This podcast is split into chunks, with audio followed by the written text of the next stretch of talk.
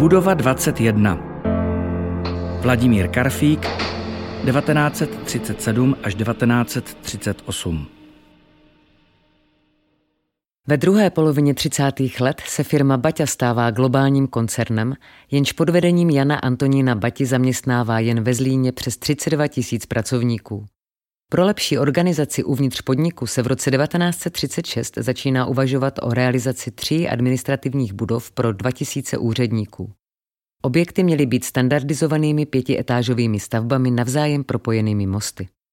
Druhou variantou, kterou architekt Vladimír Karfík, šéf stavebního oddělení, vedení podniku nabídl, byla výšková budova 17-poschodový mrakodrap. Architekt zde mohl zúročit své zkušenosti z pracovních stáží v USA. Vize moderně vybavené výškové budovy měla pro podnik několik výhod. Kromě úspory stavební plochy či rychlový tahů a technologického vybavení urychlujícího komunikaci mezi odděleními, měl mrakodrap i reklamně propagační hodnotu. A proto druhý návrh uspěl.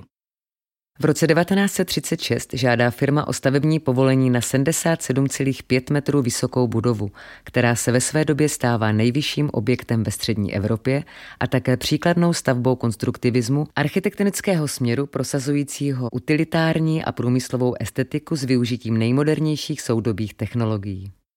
Nová správní budova číslo 21 stojí na jihovýchodním okraji továrního areálu podél hlavní silnice. Označení nese podle amerického způsobu číslování. Je druhou budovou z východu a první z jihu.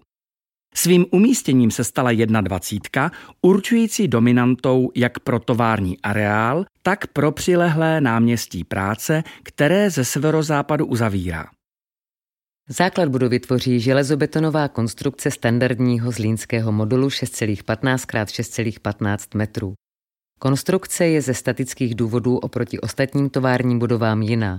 Odlišuje se průměry spirálově armovaných sloupů, které se pohybují od 50 do 75 cm podle umístění v konstrukci. Aby tento rozdíl nebyl na fasádě čitelný, část sloupů má oválný profil.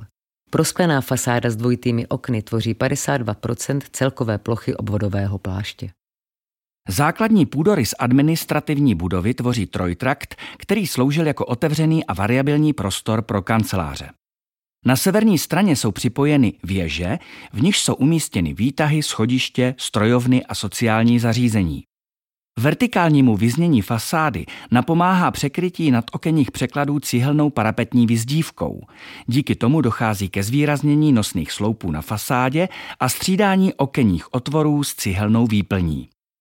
Výtvarným prvkem rámujícím obvod celé budovy je v rozích zaoblená římsa pro kolejnice výtahu na mytí oken. Rychlá komunikace byla ve výškové budově řešena několika typy výtahů.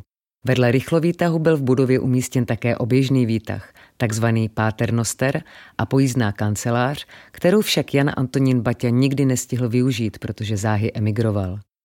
Kancelář má půdorys 6x6 metrů a je umístěna na východní straně objektu.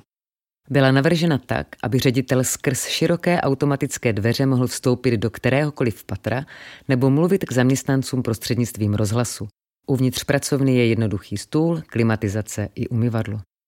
Výroba uvnitř továrního areálu měla specifickou pachovou stopu, která postupovala často až za areál.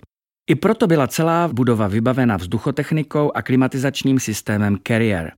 Kromě toho se zde nacházela také telefonní ústředna Siemens, ústředna jednotného času a potrubní pošta.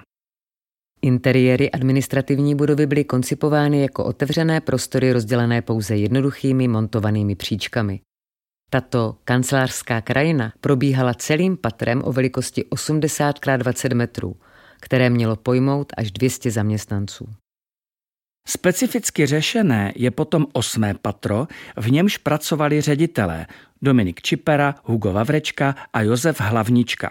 Stěny s dřevěným obkladem doplňovala gumová podlahovina ze zlinolitu, podobající se dnešnímu linoleu. Rovná střecha v 16. patře dala prostor pro vytvoření velkorysé zelené terasy. Vladimír Karfik tak realizoval Le Corbusierovu myšlenku, v níž se mají střešní zahrady stát vyhledávanými místy v domě a navrátit městu zatravněnou plochu. Po společenském domě se jednalo o druhou obytnou terasu, kterou architekt zopakoval ještě v nedalekých Otrokovicích. Podobně postupoval ve svých návrzích i Frank Lloyd Wright. Pro něhož bylo ozelenění střechy architektonickým prvkem zdůrazňujícím sepětí s okolní krajinou.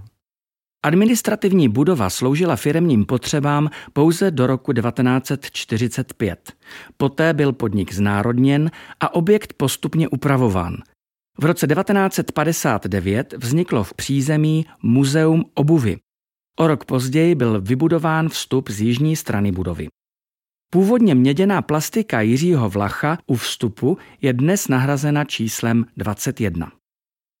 V roce 2004 byla dokončena zdařilá rekonstrukce, na níž spolupracovali architekti Petr Všetečka, Ivan Bergman a Ladislav Pasternek.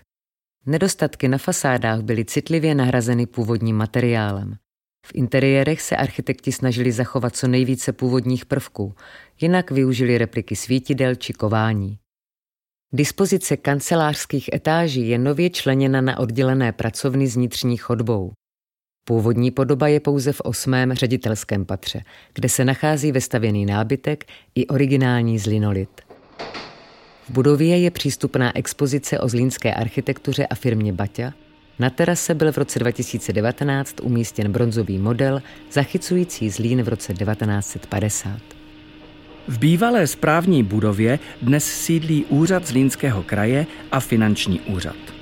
Pojízdná kancelář je ve zvláštním návštěvnickém režimu stále využívána.